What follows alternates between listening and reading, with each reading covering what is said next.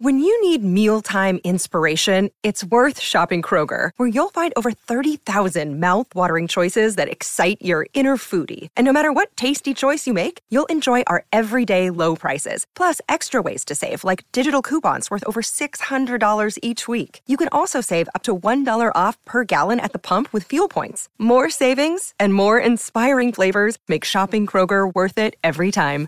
Kroger, fresh for everyone. Fuel restrictions apply. Another day is here, and you're ready for it. What to wear? Check. Breakfast, lunch, and dinner? Check. Planning for what's next and how to save for it?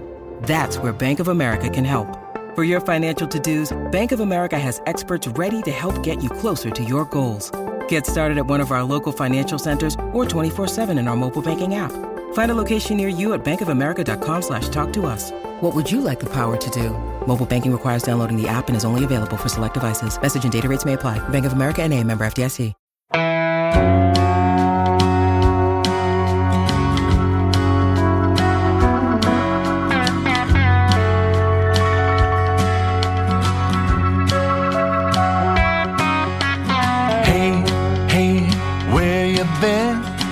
Buckeye Talk is about to begin. Hey, hey, hey, come on in. Welcome back. Happy Monday. It's Buckeye Talk, a new week. It's May. It's exciting. Flowers are blooming. The world is still shut down, but we appreciate you being part of our podcast five days a week. Hard to believe that we are now doing this so often that I am almost, but not quite, getting sick of hearing my own voice. Doug Lesmerises, Stephen Means, Nathan Baird, your Ohio State coverage team from Cleveland.com.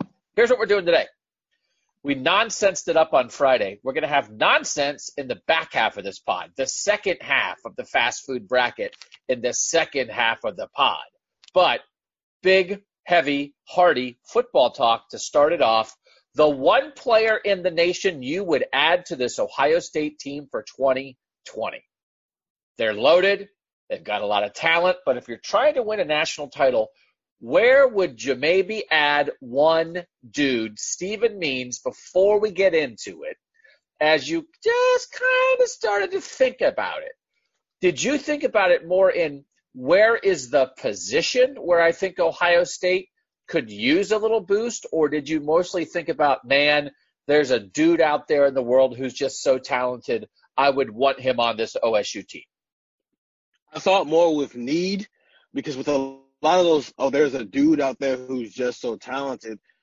Ohio State's pretty set at that position. There was a guy that came to mind when I was thinking about it from that aspect, but you know that would be in the wide receiver room, which is already pretty deep and got four and five star guys all over it. So you have to go with need with a team that's this talented. Nathan, how did you go about it? Did you, did you go OSU need? I went OSU need combined with where it could hurt an important opponent Oh, in 2020. If if if that player, if that need could be filled by an elite player from someone on Ohio State's schedule, I thought that that was probably the best combination, and I think I found I found two really good options, and I picked one. So you're not just thinking about you're like Trey sermoning it, Trey sermoning it up a little bit. Like you're not just adding the guy. It's not like we're cloning. I guess that's part of the discussion.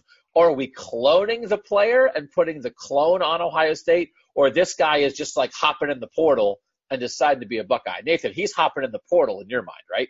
That's what, yeah, that's what the exercise was. Like you're taking a player, um, it's like they're being raptured over to Ohio State. Like you're just removing them and placing them onto Ohio State's roster, and they're and taking them off of whatever roster they were on before.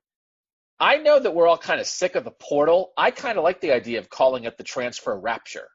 If we want to go that place. Well, not everybody gets raptured though. Some people go in the portal and end up at lesser schools. Yeah, that's true. If you're like a good player at a medium school and like you can transfer to Ohio State or Alabama, you're getting college football raptured there. Um, all right, so I always appreciate things like this because we, as we have covered on this podcast from time to time. I don't know what I'm talking about outside of Ohio State football.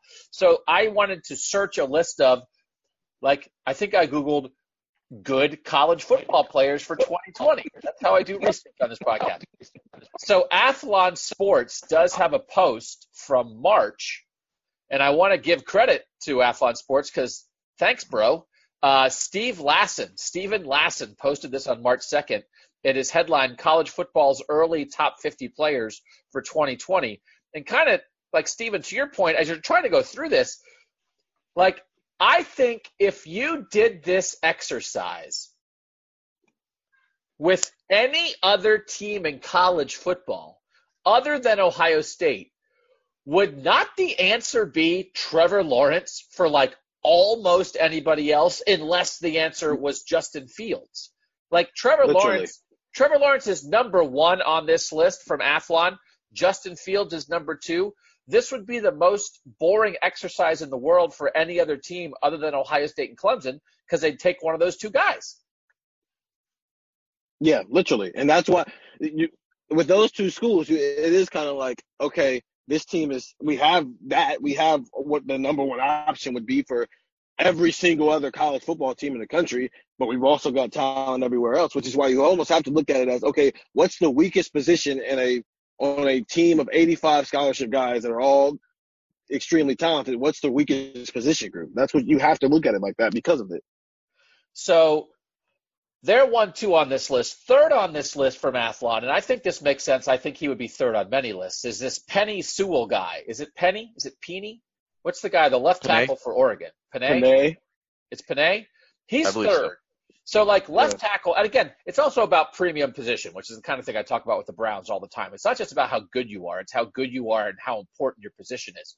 Left tackle, pretty big deal. Like, is would he be in the mix at all, or when you think about upgrading the Buckeyes, even a guy that good who might be a top five NFL draft pick, is he not enough of an upgrade over Thayer Munford? Nathan, would you even consider a guy like that? He he was a name that came to mind, but at the end of the day, that was the determining factor. Was does he help you more at left tackle than someone else will help you at another position? And I decided no, he would not. The guy who is, uh, I'm not going to say who's fourth on this list because the guy who's fourth on this list, I think, might be the guy that I take. But Nathan, uh, Stephen, you kind of talked about this. Fifth on this list is Ja'Marr Chase, the receiver from LSU. And there's some good Yeah. receivers out there. Guy who's ninth on this list is my man Rondale Moore um, as a slot receiver. Let's see. The other receivers on this list, Devonta you're Smith. guy. Devonta Smith from Alabama might be the best receiver at Alabama, and Jerry Jeudy and Henry Ruggs just were top 20 picks in the NFL draft. Smith might be better than either of them. Um, any real consideration to a guy like Ja'Marr Chase, Steven? No, uh, he I mean, because of what Ohio State's room looks like. If if it wasn't so deep with talent the way Ohio State is right now, then Ja'Marr Chase probably is number three or four you take on that list. But because of the talent, like Chris Olave, Garrett Wilson, the four freshmen, there's enough talent in that room that Ja'Marr Chase isn't as no, uh, as much of a need as it would be, say, if you know if this was last year's receivers room where the talent isn't as great as it is in 2020. Would it not, Nathan?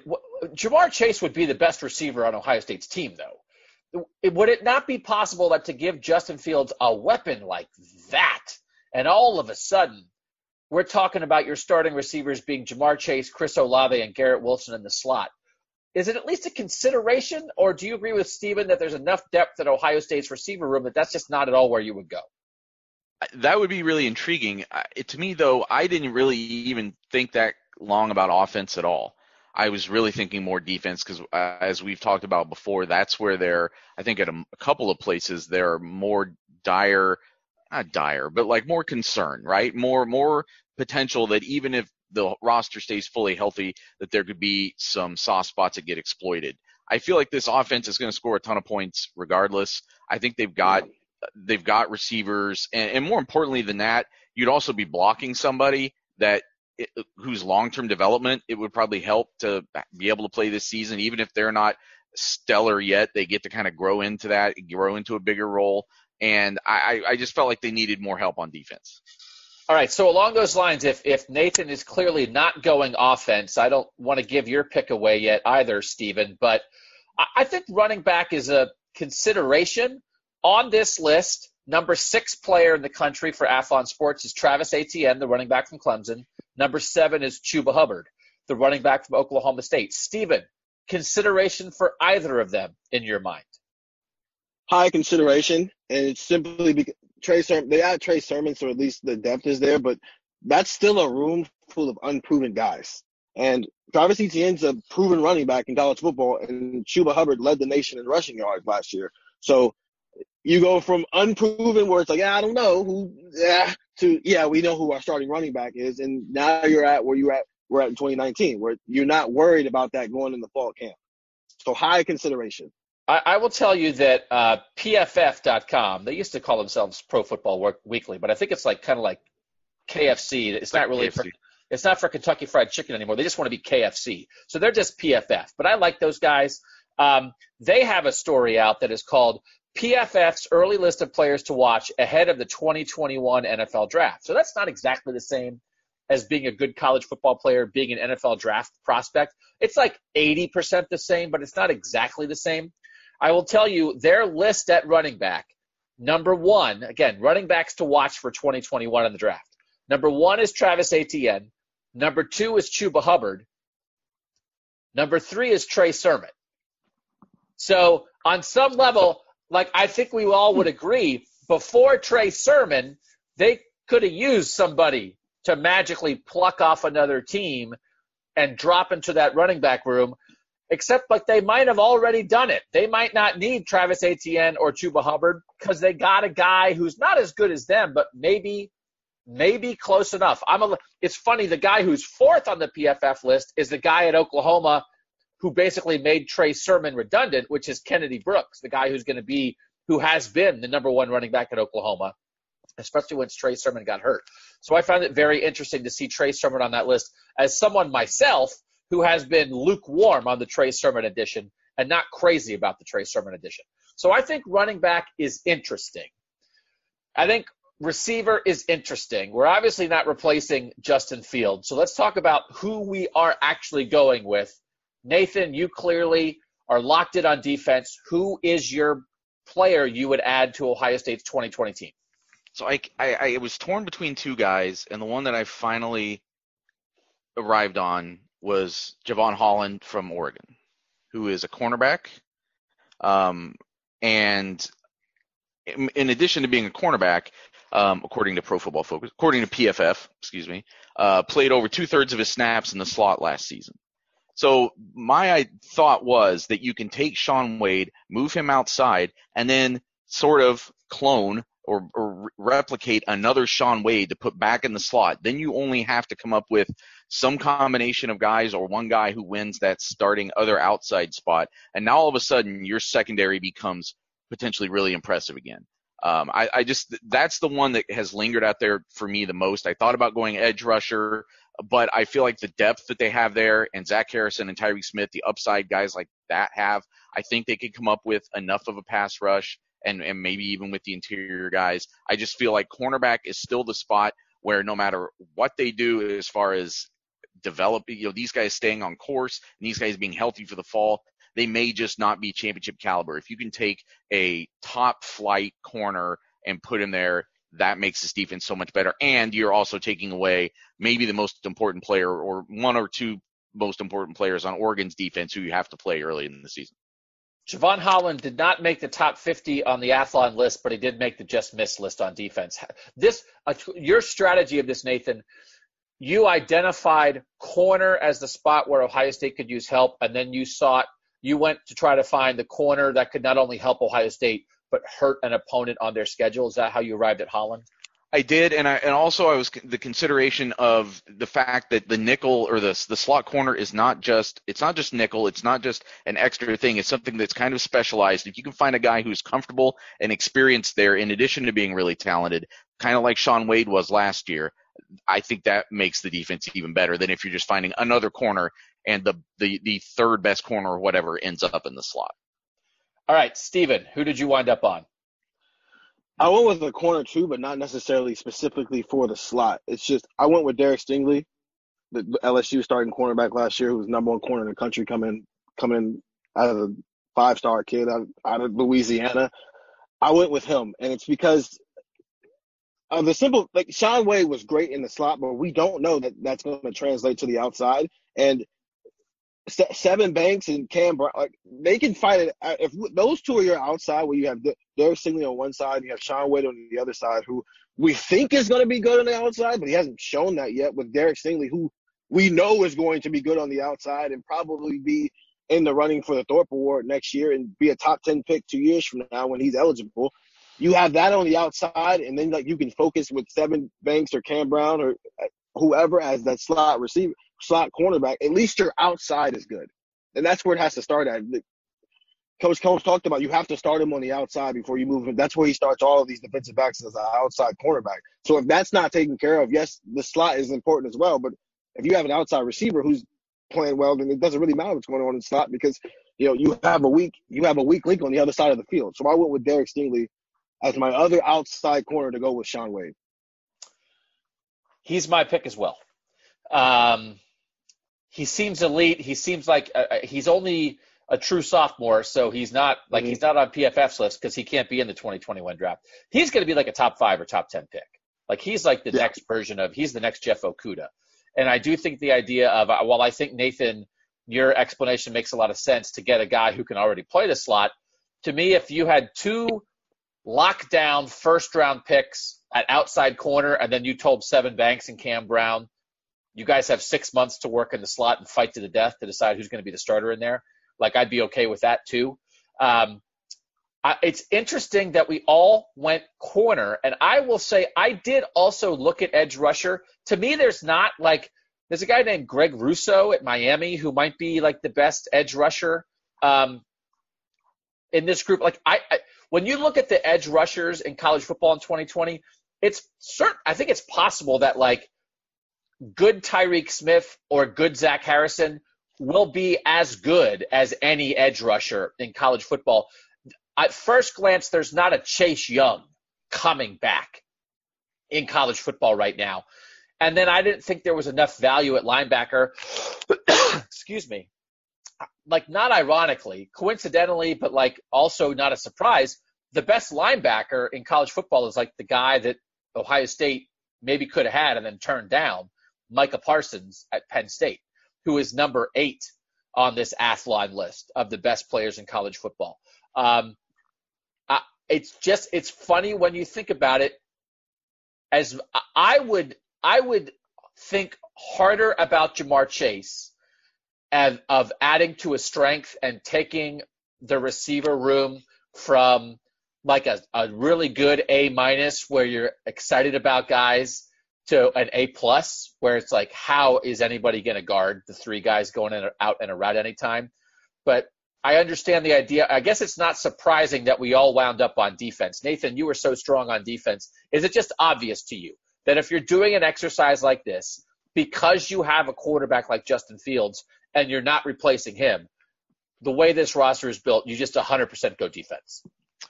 Well, and again, but also the depth at receiver is so strong, and they've they've done. I, I thought adding Sermon gives them enough options in the backfield that that may not be the most critical position anyway. It just, yeah, I, to me, it was kind of obvious from the beginning. Unless there would now, now if they had not added Sermon, I think maybe running back might have been the call here, right? Because then the, the depth would have been so compromised, and we don't know enough about who's actually going to be healthy in the fall, assuming there is a fall, that you could just go in with what they had. So there maybe are looking at Etienne or um, Chuba or someone else to take that spot.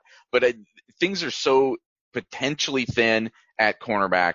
Um, you don't know. It's not that you think that Sevyn Banks or Cam Brown are bad football players, but if you're trying to build a championship football team, are those guys proven to be championship level? And that's I just still think cornerback is the one spot where I have still the most question as to whether or not they're vulnerable against a, a, team that can really throw the ball and the kind of teams they're going to play at in the play against in the sec in the playoff, I should say. Um, and I did want to I did want to steal someone from Oregon or Penn State if I could because I thought those were the the two.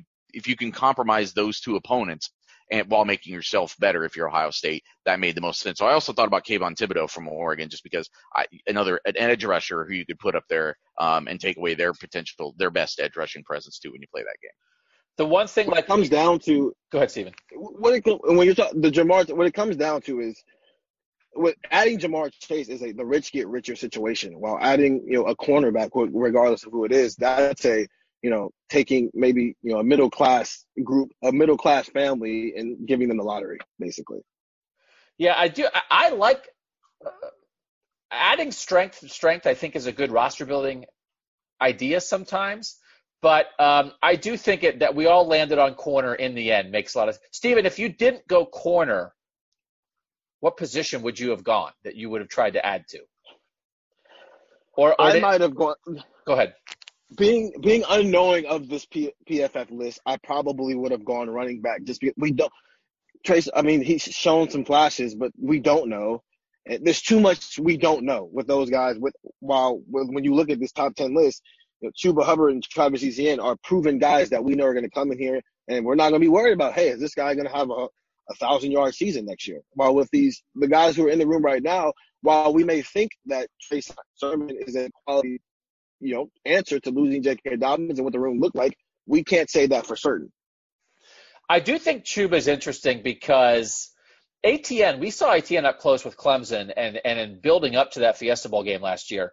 It was clear like Etienne, Etienne was not the focus of that offense. He had a huge yards per carry um, because he was the secondary complement to Trevor, Trevor Lawrence in the passing game. Chuba is a workhorse at like a good but not great program. This Athlon list said he led players last year with seven runs of 50 yards or more in 2019. He averaged 6.4 yards per carry, had 21 rushing touchdowns, led the nation with 2,094 rushing yards. I, I, I would be a little curious of like, okay, well, you put that guy in an offense where he has Justin Fields, he has Chris Olave, he has Garrett Wilson, he has an offensive line that's really good. Like maybe that guy even raises his level another notch. And I, I'm a little curious about Chuba. Um, interior offensive line, right? We don't know exactly who the who the left guard for Ohio State's going to be. When you go through this list and say, okay, well, let's try to find, let's take the best interior offensive lineman in the country. It's Wyatt Davis. Wyatt Davis is number 12 on this Athlon list. He's the first interior offensive lineman, the second lineman overall behind Sewell. So it's like one of these things. I mean, it's like this is almost a silly exercise on some level with Ohio State because if you did this with any other Big Ten team, it's like a lot of Big Ten teams, they'd be taking an Ohio State guy. Here, I think actually in the end, this might be the right answer to this question. If the goal is to make this move under the Nathan Baird rules of you're not just adding him to Ohio State, but you're taking him off his current team, what is the number one move that you could make that would help Ohio State's national title path, do you guys think, Steven? it's probably it probably is taking Travis Etienne from Clemson then at that point because who's Clemson's second best running back? All right, Nathan, who's so your vote? taking away? Who's your vote if, for that? I, I think you would take uh, Trevor Lawrence and let him back up Justin Fields. That's the answer. You take away who is the who is the number one threat to Ohio State winning the national championship? Who is the number one threat? It's Clemson as I a thought team. we were talking about to actually like play on the field, not just. No, I agree. This is the yeah, yeah, yeah. twist on it. We were talking about. No, no, no. That goes beyond Baird. That's B but, squared. But it's it's the idea of the if the thing is make Ohio State better. If the question is who's the one player you would add to make Ohio State a better team, right? Then it's not about where he's coming from. It's just where is their weakness? Who are you adding? If you are legitimately saying the guy goes in the portal and leaves his current team and team and goes to Ohio State's roster. It's a for it is it's not a portal because it's forced. It's raptured. He gets right. raptured to Columbus. You're just taking him away and locking him in the locker room all season and not letting him out. Yeah. so the season is over. Number one, you lock him up until Justin Fields gets hurt, and then you put That's him in. True. So you're you're backing up your most important position. And number two, you're hurting, you're you're giving a death blow. Clemson is no longer a national title contender because their backup already transferred. They'd be playing DJ Uiagalelei. They'd be. I mean, I don't even know who they'd be playing. Chase Brice went to Duke. They'd be playing. They'd be playing Uiagalelei, and unless he's Trevor Lawrence 2.0, he's probably not winning a national championship as a true freshman. Which is why, I mean, if you did this to Ohio State, as much as we're all excited about Jack Miller and C.J. Stroud, and they're going to be a better backup quarterback than a Gunnar Hoke or a Chris Chugunov was last year, if you if you force Justin Fields to transfer right now and said, okay, Ohio State's still the same team, but they're starting Stroud or Miller instead of Fields, they are no longer one of the four best national championship contenders. They're not a thousand percent out of it, but that's what you would be doing to Clemson. It is a dastardly devious move, but honestly, if you're doing it that way, who can you hurt as much as who you how you can help Ohio State? I'd steal I'd steal Trevor. I'd steal Trevor tomorrow. Um, but the point of this is, I mean, it is. It's it's interesting. This roster is good enough. I don't even know that they need like more than one. I mean, right? I mean, if you get to some of this stuff, even like with the receiver thing, we're basically we're so Nathan. Let me ask you this: not in this game, but if Ja'Marr Chase called Ohio State tomorrow and said, I want to transfer to Ohio State for 2020, no strings attached, I just want to come. And, and, and that he has, let's just say he has the immediate eligibility. Would you take him? Or would you say, no thanks, we have young receivers we want to develop. We don't want to throw off the chemistry of the room. We like our guys. We're okay. Thanks, but no thanks. Yes, you would take him. Okay. Steven, and, you take him? Yeah, he's yeah, he's a Buckeye. Okay. What are you gonna say? You, uh, just because it, also I'm not discounting that LSU can't still be. I mean, they're still be pretty talented this year. So if, if you're thinking about, you know, it's not in that case you would assume he's also not shopping himself just to Ohio State. He's probably shopping him. Maybe you're his first call, but if you don't take him, who does? Does he go to Michigan? Does he go to Clemson? So you've got, I think in that case, you you would have to take that guy, and um, and somebody is getting bumped down the list a little bit but such is life. Chase is be heart or bust, baby. He just wants to soak in the heartlineness of it all. Otherwise, he's staying at LSU. Um, okay, again, yeah, let's start that rumor. So I, I think the, that we're all at corner is. I'm a little surprised. I thought one of us might say running back, um, but I do think the opportunity we've seen. Ohio State has proven what happens when you have multiple great corners in the secondary, and so um, it's funny. It's like we're we're trying to steal a corner when on this list Shaun Wade is number on the Athlon list. Shaun Wade is number 19 as the best player in college football. So it's like, oh no, Ohio State only has the 19th best player in college football at corner. Let's steal the fifth best player to go with him. Um, it's a reminder of how good um, and how deep and how varied the talent of this Ohio State team is. Certainly some question marks but uh, they wouldn't be needing to add too many guys. All right, let's go now quickly. What some of our tech subscribers said to this question. We always like to include the tech subscribers.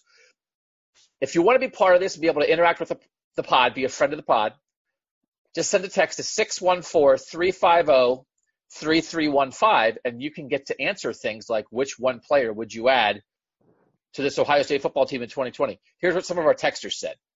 So really three main players mentioned by the texters. I actually put it out to the texters after we had discussed it here. So I told the texters that Stephen and I picked Stingley and that uh, Nathan picked Jevon Holland. So, and I also explained the Nathan line of thinking, which I think is interesting, which adds sort of an interesting layer. It also changes the premise a little bit, but people did sort of get behind the Nathan backing. So, three clear people um, got the most amount of votes here as I tallied up the people. But let's let's start with some of the other interesting players um, that were mentioned. Ja'Marr Chase. Uh, did come up with least from at least one texter from the 440. While not a position of need, I'd love to see the Buckeyes offense with Ja'Marr Chase. Chase and Olave on the outside with Wilson in the slot is going to be overwhelming for any team outside of Clemson, LSU, or Bama. That's kind of I think I said that. So um, I like that. I like that way of thinking, right? I mean, I like adding to strength because again, there's not huge holes in this Ohio State team. Um, I appreciated this answer from the 419.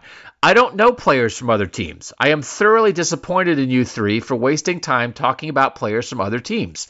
I didn't sign up for this. You told me I wouldn't have to know players from other teams. I want my 3.99 refunded. Anyway, I think the obvious answer is Travis Etienne. Buckeyes need a for sure running threat, and this hurts the most threatening opponent Ohio, opponent Ohio State has. I don't think there's another option. So always appreciate the people who uh, agree with me about not knowing players on other teams. Let's see. Devious. God, I also love just hardcore, just deviousness. Two people are just stealing Wolverines. From the 419, I like this idea. Nico Collins for me. Similar to Nathan, but the game I want the most is the game, and it should be the game all Buckeyes fans want the most. There is no Clemson, there is no playoff. There is no Big Ten championship without that game. I don't care what the last 17 years show. We always need this game to matter most. And it saddens me seeing fans disrespecting the rivalry. Taking Collins hurts, you know, you know who, and provides us with the senior receiver to play opposite of Olave. Assuming Dylan McCaffrey stays healthy, I think their offense is even more capable this year of giving us problems. And you could even make the case that their offense passed the ball better than any team we faced last year, even with two first round picks now in the secondary, in Ohio State secondary. That's where I like you guys, your picks. this person likes our secondary picks, but they are very interested in stealing Nico Collins from Michigan. And then we have take Dylan McCaffrey, Michigan starting projected starting quarterback. That's from the 214. Not because we need him. It would just be amazing to take their starting quarterback and have him ride the pine behind Fields and two freshman quarterbacks. Stingley Jr. and Hollander are undoubtedly better choices, but benching McCaffrey is just funnier. God, ruthless. Ugh. Just, ugh. Ruthless. Uh, Dylan Moses from Alabama got a vote or two from the 312. Dylan Moses, Bama is probably going to win the SEC. Without him last year, Alabama's defense was not as good. So if we play Bama in the playoff, our run offense should be better. Um, they also think maybe Etienne and Travis Lawrence are good picks. But I like that, right? I think you saw how let's linebacker, middle linebacker Dylan Moses, him being out definitely did hurt Alabama a year ago. So keep hurting them. Uh, this person from the 321. The lazy answer is the top rated quarterback in 2020. Number two would be the running back we lost to Texas. That's Bijan Robinson, the Arizona running back that picked Texas over Ohio State. Loyal Buckeye Talk listeners, so I don't know their names unless they are Buckeyes from the 321. Again, appreciate that. Bijan's interesting, right? I think Bijan. Bijan's just different physically. He's young, but if he was on the 2020 Buckeyes, he'd be getting a lot of carries, and then he'd, he'd get to stick around too. So that was the only person that benched Bijan. I thought that was pretty good. Patrick Surtain from Alabama is kind of like the Stingley option. He got four votes. Stingley got five, but Alabama probably legitimately, with Joe Burrow gone from LSU, Alabama is probably more of a legitimate playoff contender this year than, than LSU is. Even with Trey Sermon in the fold, we're thin at running back, so maybe steal Najee Harris to further hamel, uh, hobble Bama's offense. Um, or maybe the answer is Patrick Surtain, Alabama corner, a guy the Buckeyes whiffed on in 2018.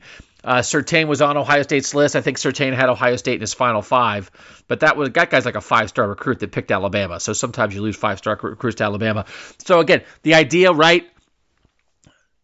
SEC corners, but maybe even stealing a Bama player makes more sense. Uh, Sewell, the left tackle for Oregon, he got a couple votes. Uh, another Patrick Surtain. Don't see a huge weakness in next year's roster from the 216, but I would take Patrick Surtain, the cornerback from Bama. Always good to add elite corners.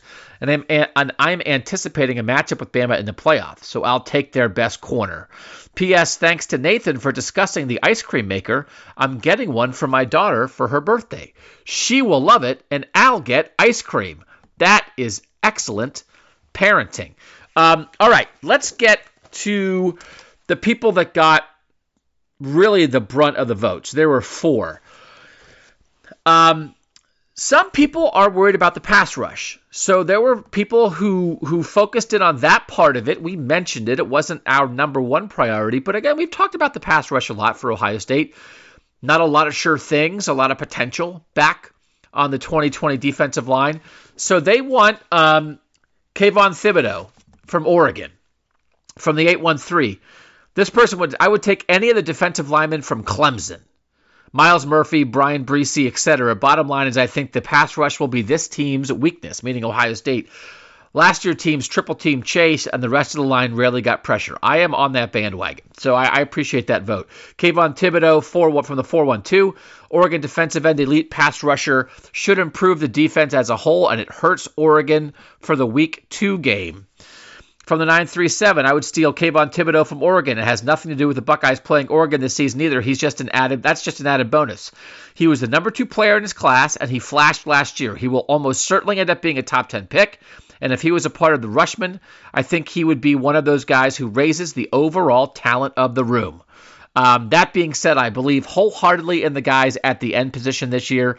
Uh, I need to write starting it. I need to start writing it down when I make bold predictions, so there is proof. But during the Rose Bowl against USC in 2017, I was watching with some friends, and I said, "Keep your eye on number two on the defense. That looks like Predator. He's the next great Ohio State defensive end in the making." Uh, obviously, Chase proved to be nothing but the truth. I've said the same thing about Zach Harrison, and I believe it fully. So that's from the 937, wanting Thibodeaux, but believing in the guys the Buckeyes have. Uh, from the 216, um, I'll pick Thibodeaux. You need a stud lineman. He would dominate with Larry Johnson. But uh, you could easily pick Micah Parsons, that person says, from the 937. Uh, once Alabama running back Najee Harris um, or Kayvon Thibodeaux, best returning pass rusher in the country, replaces Chase, and we won't have to block him in week two. From the 3 3 I'll take Thibodeaux from Oregon as he was flashing last year. I think it would improve the pass rush that I think is a bigger hole than the secondary and it would hurt Oregon. And from the the 513, Stingley is a great answer, but for some reason, I have a good amount of faith in Cam Brown and Sevyn Banks. What I don't have as much faith in is who comprises Ohio State's edge rushers, mainly Tyreke Smith and Jonathan Cooper, where we just haven't seen the production needed to be serious threats off the edge. Zach Harrison has all the intangibles. He just needs, needs to take a big step this coming season to stay on track. I think the Buckeyes will have to rely heavily on interior pressure, so I'm taking Kayvon Thibodeaux. Kind of the same thinking with Nathan, where it hurts the Ducks, but he had nine sacks as a freshman. Um, whereas comparison for a comparison, Chase Young and Zach Harrison had 3.5 sacks each their freshman years. So that's a lot of lot lot of interest in the pass rush. I I'm intrigued by it, and I think we'll keep talking about this offseason. Like, and we've talked about it a lot so far the pass rush helps the secondary. The secondary helps the press. The pass rush. Where would you rather go? But Thibodeaux, I think, probably deserved a little more discussion than we gave it, which is why you know we rely on the text uh, subscribers to help us with this. But he was fourth, top three clearly. 15 votes, 15 mentions for Trevor Lawrence with the devious steal the Clemson guy. 22 votes mentions for Micah Parsons, the Penn State linebacker, who was a heavy Ohio State recruit and ended up at Penn State. 25 votes for Travis Etienne, the Clemson running back. Some of the thoughts on Lawrence from the 210. I'm going the sadistic route. 100% hurt and 0% help. Stealing Trevor Lawrence. That's double Justin's chances of winning the Heisman and knock Clemson out of the playoffs. This also brings up the crazy question would, would Trevor Lawrence start on Ohio State over Justin Fields? Who wins the actual one on one position battle? Either way, I'm even more convinced now the only correct answer is Trevor Lawrence. And again, if you're just being sadistic, I, I think I agree. From the 303, Ryan from Denver, easy choice. Trevor Lawrence. You make Clemson irrelevant and not picking the pl- not making the playoffs. Screw you, Dabo. That's in parentheses from Ryan in Denver. And Ohio State now has the backup insurance they need to make risky play calls with Fields. Side note, it would also help our young DBs in practice going against Trevor Lawrence. So Ryan in Denver is taking Trevor Lawrence won a national championship uh, as the starting quarterback as a freshman at Clemson, and now he will be Ohio State's scout team quarterback, helping uh, Ryan Watts figure out how to play DB. Micah Parsons, a lot of love from Penn State, from the 361. Michael Parsons, I believe Penn State is the scariest game. Imagine Parsons, Pete Werner, and Baron Browning. Also, he's one of the only All Americans that Ohio State faces in the regular season. He'd also help against Clemson. From the 216, hmm, won't be popular, but I wish Micah Parsons was a Buckeye. I know it was with weird circumstances he ended his recruiting at Ohio State, but he is a stud. Um, he's from Harrisburg, Pennsylvania, so he sort of had a natural Penn State lean. Uh, this is the guy who had the weird thing where he visited Kirk Herbstreit um, on the set of game day, and he was accompanied when he was on a visit at Ohio State. He was accompanied by an Ohio State staffer that ended up being a secondary violation. It was kind of like a minor brush. You can't do that. Um, minor violation, but Ohio State, as punishment, self imposed, we will no longer recruit Micah Parsons. But honestly, Ohio State had some questions about him, and it was, they weren't exactly punishing themselves, I think, as much as they were like sort of giving themselves an out on this guy. And he's Penn State's best player. So, like, he's a great player schools change their mind on guys or back off on guys for various reasons all the time, but like he has played really, really well at Penn State. I just would argue with Parsons, is adding a linebacker the best way to help this Ohio State team. Not because they don't they couldn't maybe use some help at linebacker, uh, but is it a premium position like corner, like receiver, like pass rusher, like stealing a quarterback? I don't think so, but I get why people like Micah Parsons. From the 6 7 8, Micah Parsons, I believe he is by far the best player on Penn State, and he would be in the top four of Ohio State's defense. This will probably be our toughest game of the regular season.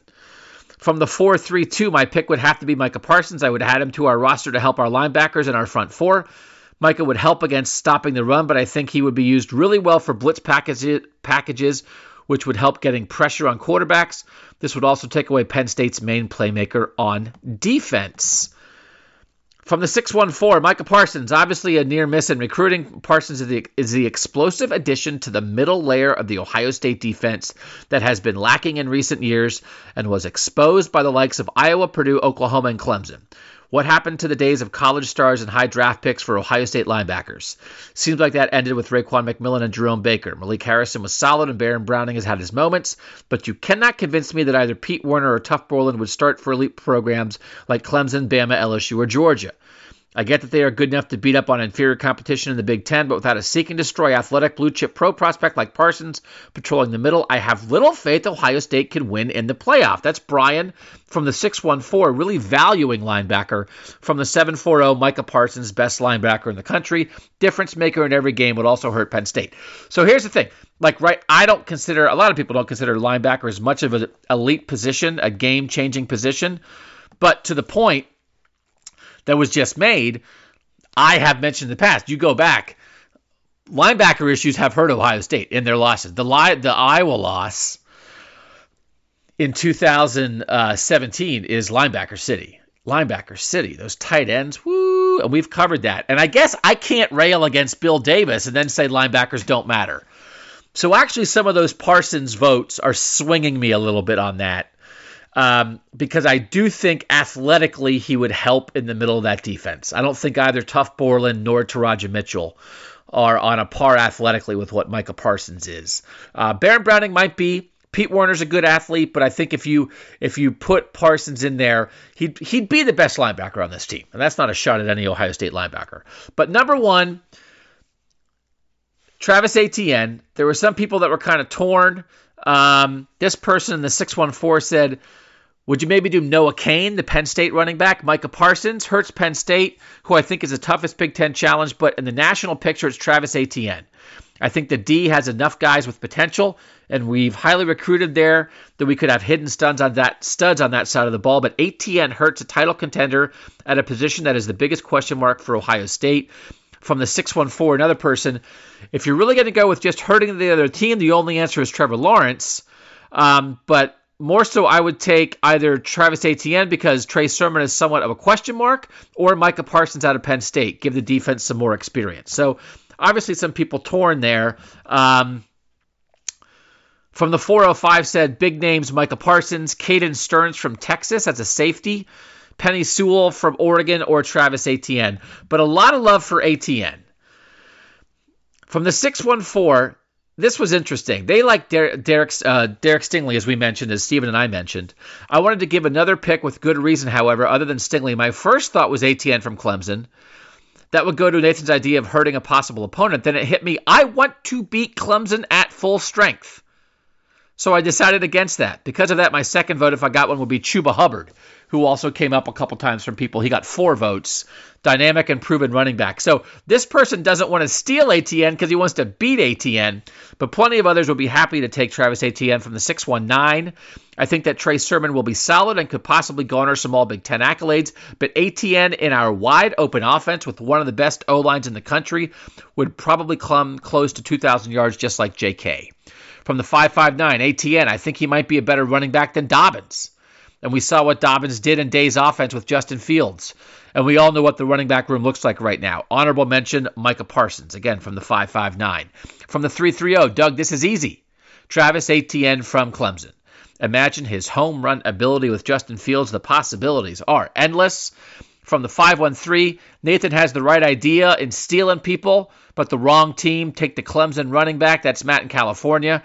And from the 250, I think this is a no brainer. How can you not go with Travis Etienne? So that's who you guys would steal. It's an interesting look, but it's it's a look at an interesting look at what you guys because Trevor Lawrence is just devious. The Michigan guys are just devious. But if you're going Thibodeaux, you're mo- you're worried most about Ohio State's pass rush. If you're going corner like Stingley or Surtain, you're worried about the corners behind Wade. If you're going Micah Parsons, you're worried about that middle level of the Ohio State defense. And if you're going Travis Etienne, you're worried most about the running back room. So I don't think anyone's like super crazily worried about anything, but those are your spots, and we all know it. A couple extra, an extra corner, an extra pass rusher, an extra linebacker, and an extra running back. I think those are four very interesting spots. So always appreciate that discussion. Always fun when we get you guys chipping in. So again, if you want to be part of that, try the texts. Let's go now to the second part of the food bracket. We are working our way through the other 32, the two other regions. We'll decide 16 matchups here and that will get us down to 32 overall fast food and fast casual restaurants. And then we'll do the second round on later podcasts. But this is finishing up what we started on Friday, our fast food breakdown. Nathan, Steven, and I, right after this on Buckeye Talk. All right, back with the food bracket. If you guys missed it on Friday, we did a very heavy nonsense pod where we leaned on this food bracket that was put out by uh, Fast Food Bracket from Barstool um, and we did the first half of it. It just it takes takes long. I mean, this is this is fast food. This is not messing around time. Um, just because it's fast food and fast casual doesn't mean it's a fast conversation. So we did the first half of that bracket. You can find it if you Google Barstool Sports and 2020 and fast food bracket. You'll find it. Guy put it out on Twitter. We're now going to do the second half of the bracket. We'll try to go a little faster than we did last time. Um, this is the bag of fries region, which I think is a good name for a region. The one seed is five guys. The 16 seed is Roy Rogers. Steven. Five guys, easily. You I don't like even know what Roy Rogers is. Roy I love Rogers. five guys. Roy Rogers, I definitely ate in childhood. It's kind of like a, kind of like a chicken, like a KFC kind of knockoff, but I think they also have burgers, if I remember. So you, but you love Five Guys, right, Steven? I I do. It's very expensive, but and it's greasy and it's it's the burger is fantastic. And they just the the way they do the fries is the way I think all fast food places should do fries. Put it all in a cup, put the cup in the bag, and then put some more in the bag so it's overflowing with fries. I do think you make a good point, Steven. I do think price should factor into this a little bit, right? Because Five Guys is a lot more expensive than McDonald's. So I think you factor that all in. But obviously, Five Guys is very popular. They're the one seed here. Roy Rogers, the 16. Nathan, where are you? I'm voting for Five Guys, but I do not love Five Guys the way that some people love Five Guys. If I had a choice between going to Wendy's or Five Guys to get basically the same burger, I'm going to Wendy's because it's half as expensive and just as good. I also don't like Five Guys that that much. I would almost vote vote for Roy Rogers, but I'm not even sure Roy Rogers exists. I ate it like on the Pennsylvania Turnpike when I was like 11. I'm not sure it exists, so I can't vote for it. But I am not a huge Five Guys fan. Eight nine game. Eight is Portillo's. Is that right? What am I looking at? Portillo's? You don't know what Portillo's, is? Portillo's? All right, explain. I don't know what it Portillo's, is either. So it's yeah. Oh, geez. Well, Portillo's is a Chicago.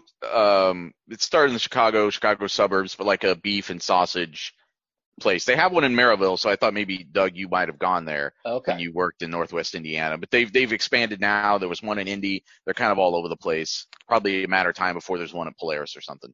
Hot beef. So Nathan, what's your vote? The nine seed it's up against is Zaxby's, which is the uh, southern version of Canes. Although I know Canes is everywhere. Um, chicken It's the finger. place. better version of Canes. So Nathan, what's your vote? Are you going Portillo's, Nathan? Yeah, people may have mentioned, remembered a few, uh, several weeks ago, I mentioned the beef crawl that my fantasy baseball league does every year when we're in Chicago for that. And, uh, I'm, it, it yeah, it's, it's Portillo's. That was, it, it was, one time was a member of the beef crawl or w- made it, made a brief appearance, um, one of the years. And, uh, but we stop there whenever we can. All right, Steven. Zaxby's, without question. It's the better version of Canes. It's better chicken. uh, It's it's still just chicken fingers and fries, but it's just a better version of what Canes is, and it's only in the South. The thing that I like about Zaxby's is that you can get like sauces on the fingers. So Yeah. like you can get like a buffalo sauce on the, the plain finger. You can go plain finger if you want. They also have salads there. I actually am a big Zaxby's backer, so you are going down, Nathan. Apologize to Portillo's and its crawling beef, but Zaxby's is the winner there. 413.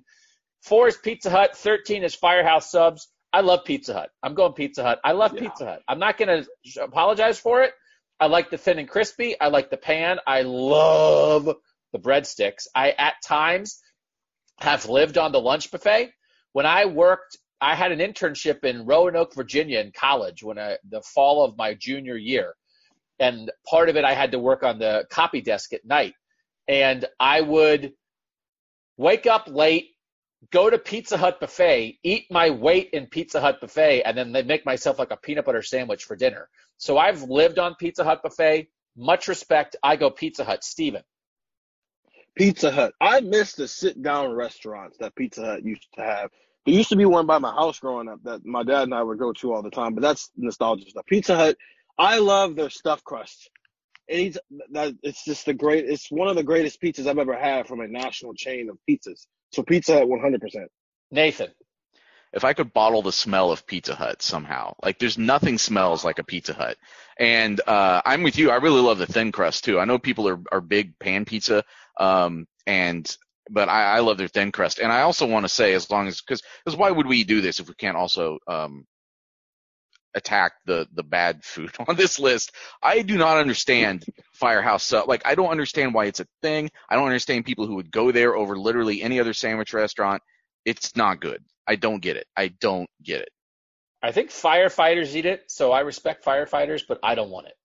I will say the Pizza Hut breadsticks, as much as uh, I love uh, the Goasis halfway between Columbus and Cleveland on I 71, my favorite snack there is the three piece breadstick from the Pizza Hut that is in the Goasis. A three piece breadstick, and it comes like in a little sleeve with the hot marinara sauce to dip it in.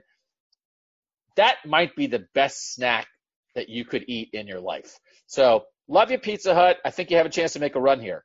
512. 5 is Bojangles. 12 is Noodles and Company. Nathan. So I've never eaten at a Bojangles, um, but I I know what it is, and I respect that much more than I respect what it is that Noodles and Company tries to serve you. So I'm voting Bojangles. Steven.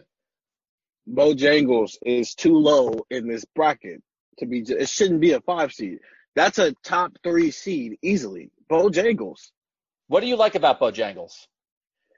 I like the bit the um the biscuit sandwich that they have with their breakfast. Like I've only had it two times when I went to North Carolina for college visits, and it's probably the greatest like breakfast like sandwich I've ever had in my life. My children love Noodles and Company, so I will vote for Noodles and Company. Not wholeheartedly, but uh, it's like one of their favorite places to go. They want to go to Noodles and Company constantly, and I'm always like, I'll get something else. But I still would vote for Noodles, but Bojangles advances. 611. 6 is Jack in the Box. What is 11? I can't read it. PBQ? What is it? P- PDQ. What is it? I'm gonna look it up. I don't know. I'm looking it up to see what it is. All right. While Nate, while Steven's looking it up, I'll, I'll say Jack in the Box. I don't love it, but they have everything, right? They have tacos and hamburgers and French fries. So I respect the variety. I'll go Jack in the Box. Nathan. I've actually never eaten at either one of these, so um, I'm gonna I, I'm gonna wait to hear what Steven actually says about what PDQ is, because I'll I might vote based on which one I. it's- It's a chicken place, and they have tenders and, nut- and nuggets and waffle fries. So basically, it's like a Chick Fil A. Oh, well then I have to vote for Jack in the Box. Oh. Steven, who would you vote for? Yeah, I'm gonna go with Jack in the Box. This looks like a, you know, off-brand Chick Fil A. Not impressed. Yeah, that's a good one. Off-brand Chick-fil-A goes down hard. Yeah. The only yeah, the only thing that it's probably good for is the fact it's probably open on Sundays. That's their only selling point. Yeah, well, that that matters. Um, three fourteen. Popeyes is three. Schlotzsky's is fourteen. Steven. Popeyes, and not because of the chicken sandwich. That's like been the most overrated thing in the last six months that has happened. But Popeyes is still quality chicken. I like the chicken tender plate that they have there. Popeyes all the way. Nathan. I tend to regret going to Popeyes and I tend to really miss getting to eat at Schlotzsky's Deli, so I'm taking Schlotzsky's. I thought I thought we might get a Nathan passionate rant about why Schlotzsky's yeah. is so great. I just thought maybe that'd be a Nathan Baird favorite. You enjoy it, but you're not I, stumping for it. Well, uh, here's the thing: like they had one when I lived in Danville, Illinois. They had one there for like a hot, like a year. It was kind of an in and out thing, and so I had it a few times, and then I had it last year on some trip I took somewhere. Maybe it was, ah, I can't remember which which, or maybe it was when I was still covering Purdue. I can't remember, but I had it somewhere. I think it was somewhere on the way to Nashville or Louisville. Good I can't remember. Good story. But anyway, I had like it was like it came out of like nowhere. I'm like, oh my god, there's just Schlotzsky's Deli. Like I hadn't seen one in, in literally like 15, 20 years. So I'm wondering if maybe I remember something more than what it actually is. But I'm not a huge fan of Popeyes, so I'm going Schlotzsky's. I do think I'm going Popeyes as well. I, I think the Cajun tenders at Popeyes are tremendous. I am a big. I get that a lot. The biscuits are really good. Um, I, there's a Popeyes next. Have I at the Oasis gotten like Popeyes with like tenders, fries, and a biscuit, and then went next door to Pizza Hut and gotten a sleeve of breadsticks? Yes, I have. It is a wonderful combination, but I, I, I obviously enjoy Popeyes quite a bit. So Popeyes advances. Seven ten. Are you habitual like going to one restaurant to get one thing while getting another thing from a different restaurant type of guy? Well, if they're next to each other, I mean, like the food at, at okay. a food court, like this is the thing. It's like yeah, that's what I mean. Oasis. Yeah, yeah, yeah. No, I want to capitalize. If I'm in a food court situation, I want to capitalize on the best of all the places there. So I will get a sandwich from one place okay. aside from another, and then I will shop for the best drink value. If there's eight restaurants there and someone has a large drink for 189, I will walk around to the other seven places to see if somebody has a large drink for 169 and then get it from their place. So I am a big proponent of one food court, three trays, one man, one meal. I'm all how about much, that. I'm a three tray. This is a show. Put in to save twenty cents. This is a show. Half an hour? I don't know. You need to pitch this show to some network. You need to pitch the show. Wow. You need to pitch the show to a network. Seriously. There is, yeah, like find the best. It's kind of like uh, like the shopping shows where you have to like run through yeah. the aisle with a shopping cart. I'm like that with trays in my hand, trying yeah, to I want the best deal. I want to watch this here. You're walking around with a slice of Sbarro in one hand and a plate of fried rice from Panda in the other hand, and just balancing them while you look at the menu prices for to see where you can save a nickel on a diet coke now I'm having now you're making me sad about coronavirus because now I want to do that and I can't go to the mall and do that. That's all I want to do. Well, in time is exactly that picture that you just painted for everyone. That's me. 710 Long John Silver's is the 10. Wingstop is uh, excuse me, Long John Silver's is the 7. Wingstop is the 10. I think Wingstop is an actual fast food wing place. They're actually not that fast, so they trick you a little bit but places like mm-hmm. Roosters and other places that I think have better wings are really a sit down restaurant that do have takeout. Wingstop is designed to be a takeout restaurant for wings and boneless wings, and their fries are pretty good. I like Wingstop a lot. They actually just put one by Ohio State's campus. I am, I think it's a good model, you know, that they're not expecting you to sit and eat the wings. It's come get them and take them home. Uh, Wings Over is a place that does that too. But I really like Wingstop, so I'm going with them. Steven. I like Wingstop as well, but I also am just not the biggest fan of seafood. So Wingstop has to win for me. I think some people, my wife loves Long John Silver's. I think it's a hate or love kind of place. Nathan, where are you? Mm-hmm. I mean, I hate myself for loving it, if that's what you mean. Oh, that's um, the best yeah, I would possible.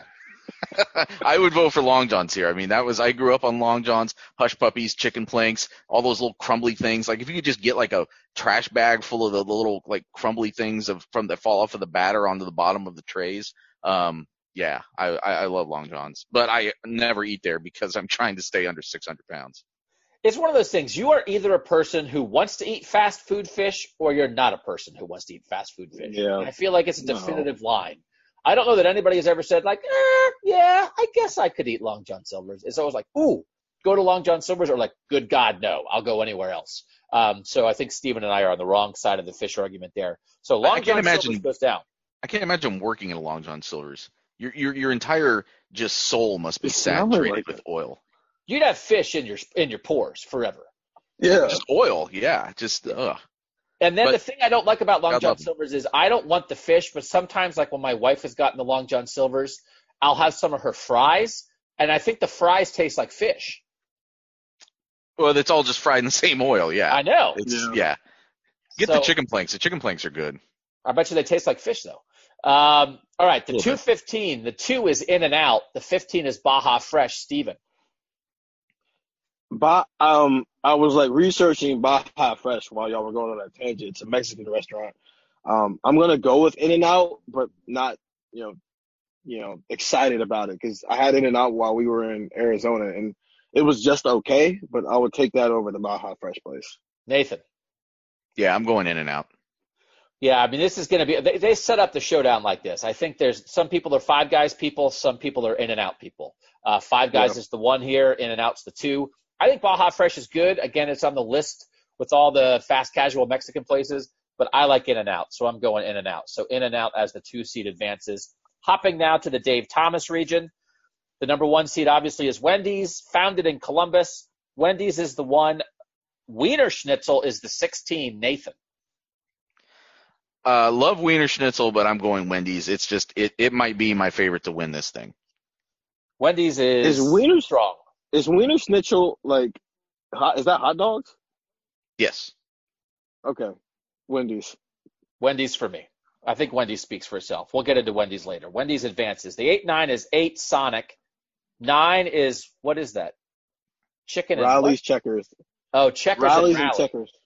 That's Yeah. they're very similar. Sonic versus checkers and Rally's. Is it like do, does it matter who wins? Steven, who's your vote? It, yes, it's Rally's. Checker uh, Sonic is where you sit outside and order your meal, and it's almost like a, a drive-in restaurant. While Rally's is just a normal drive-through. But Rally's, the, the first of all, curly fries, top tier fries, and the burgers. The Big beef is a solid burger.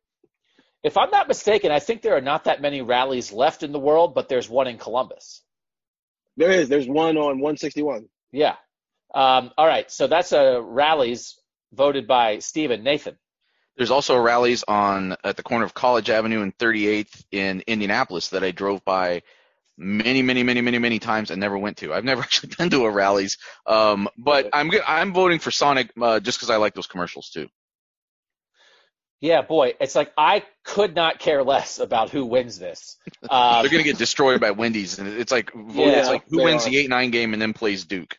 So I thought Steven seemed a little more excited about Rally's than Nathan did about Sonic. So I'll go with Steven and vote for Rally's. But yeah, we know what's going to happen next. 413. This one's going to create some drama. Four is Shake Shack. 13 is Swenson's. And if you are a certain type of person who lives in Ohio, it, you think that Swenson's should win the whole thing here. So I'm not in the mood to get into like a debate with Swenson's truthers, but we know you're I'm out there. either. Uh, Steven, you start. You're an Ohio native, the only one of the three of us who grew up in Ohio. Where are you on the Shake Shack Swenson's? I'm gonna go Shake Shack. Swenson's is not that good. I'm not getting into a debate though, so I don't. Please don't come. Don't text us and have your thesis about Swenson's or tweet at me about your thesis on Swenson's. It's a decent burger. I don't like the fact the first time I ever went is when I was at Kent State, and I didn't realize that they run at you when you come out into the parking lot. So Oh yeah. I kind of tightened up. Yeah, so I like I got a little fearful when some random guy just started running at me at my car, and I hadn't even all the way parked yet. But it's not that good of a burger to be hyped up this much. So Shake Shack, Nathan. What is Swenson's? It's burger uh, joint. It's like a big Akron place. It's it's burger. They have a, a burger called the Galley Boy that has like special sauces on it and stuff. But it uh, they just put one in in Columbus as well. Um, Yeah. There's like a big deal that it came to Columbus, but in Northeast Ohio, people swear by it. So it's a burger place that they wear like old timey 50s paper hats, and you sit like Sonic. You sit in your car and they come out and take your order. But it's burgers and But there's no there's no skates, so you don't realize that they're doing that if you've never been. It's just But they do sprint. So yeah, they sprint dead at you. Well, I'm It- more intrigued by what you guys are saying about Swenson's than I am about what I actually end up paying for at Shake Shack. So I'm voting for Swenson's. Nathan, there's one off Polaris by the Top Golf in Columbus, Okay. um, near my house. So I would suggest that if you're intrigued, you come check it out. I'm going to go Shake Shack. Uh, so Shake Shack advances. Um, no offense to Swenson's people. Uh, I understand why you like it, but I don't. 512, very similar matchup. Well, not similar, but one of them is. 512, 5 is Steak and Shake. 12 is Wings Over, and I had mentioned Wings Over before. Nathan, where are you on this 512? Steak and shake all day. Steven. Steak and shake and the milkshake is what the thing that puts them over the top for me. So Steak and Shake is the great, like my daughter goes to it. It's like the high school hangout place that's open late. It is. Mhm. after it's the place to go after a high school football game or after a, a Yep. play or something like everybody needs that and at least in my town like this is the place to go so i have much respect for any place that will serve you a burger fries and a milkshake at two o'clock in the morning and i think their Mhm. baked beans are really good i get The their chili is good. every time. Uh, My kids get the chicken fingers. So I actually like Wings Over a lot. I actually like Wings Over more than I like Wing Stop. Um, but Steak and Shake has a strong place in its in its sort of in the marketplace of what it is. So I will also go uh, Steak and Shake advancing as the five seed. Six eleven Raising Canes versus eleven Del Taco.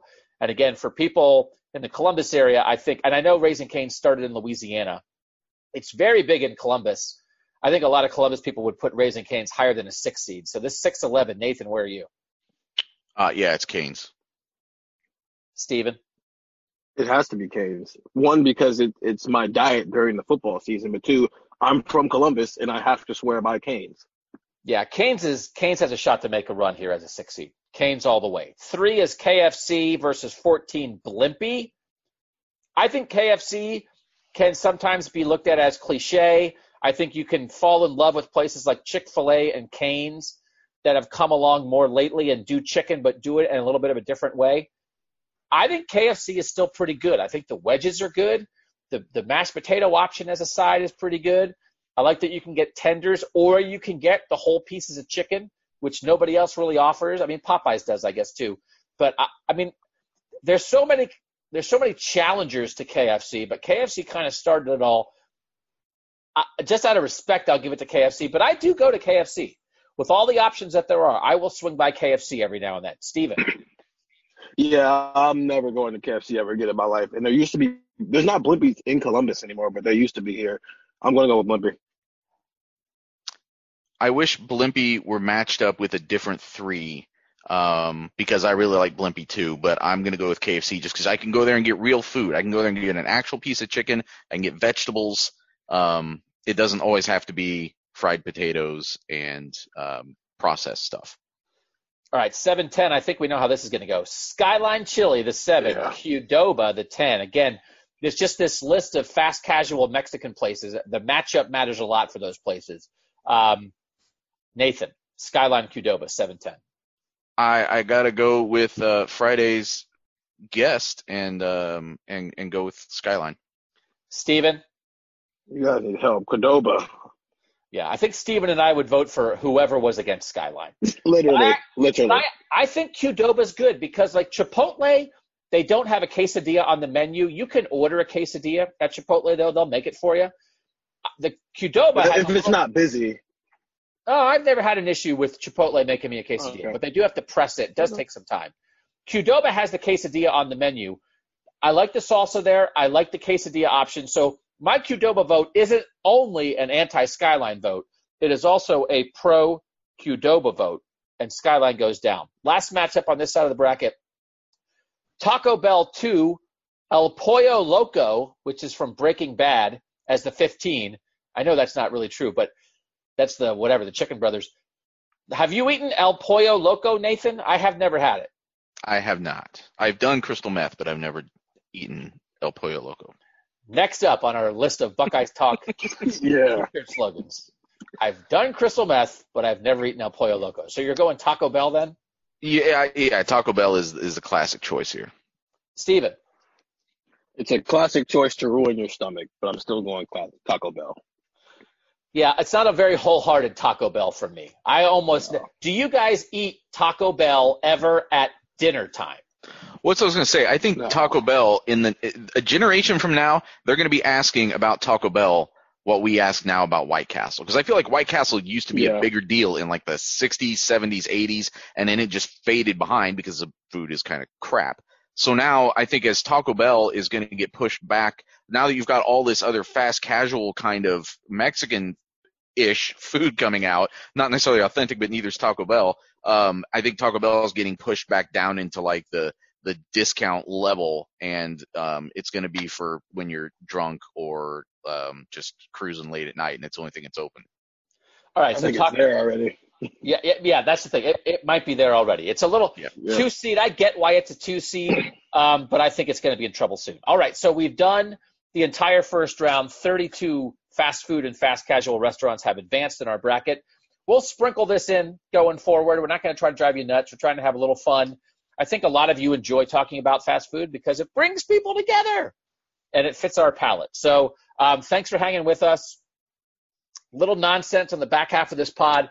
Again, coming up Wednesday, big, big, big, big, big. Oregon preview. You are not going to want to miss this. Okay, so please gear yourself up. I think most of you plan, if maybe every now and then you miss one of the daily pods, Monday, Tuesday, Thursday, Friday, I think you load up for Bear with us on Wednesday. You are really going to want to make sure you listen. We're going to have a Oregon beat writer on, and we are going to kidnap him and make him talk to us for as long as we want and give you everything you could possibly want to know about Ohio State's week two opponent. Um, so that's coming up. Drop the reviews on Apple Podcasts. Make sure you're reading cleveland.com slash OSU for constant Ohio State news. Make sure you're subscribed to this podcast wherever you listen to podcasts so you don't miss one. And try the text. 14 day free trial, $3.99 a month, 614 350 3315. That's it for this Monday podcast from Buckeye Talk. For Stephen Means and Nathan Baird, I'm Doug Lesmerises, and that was Buckeye Talk.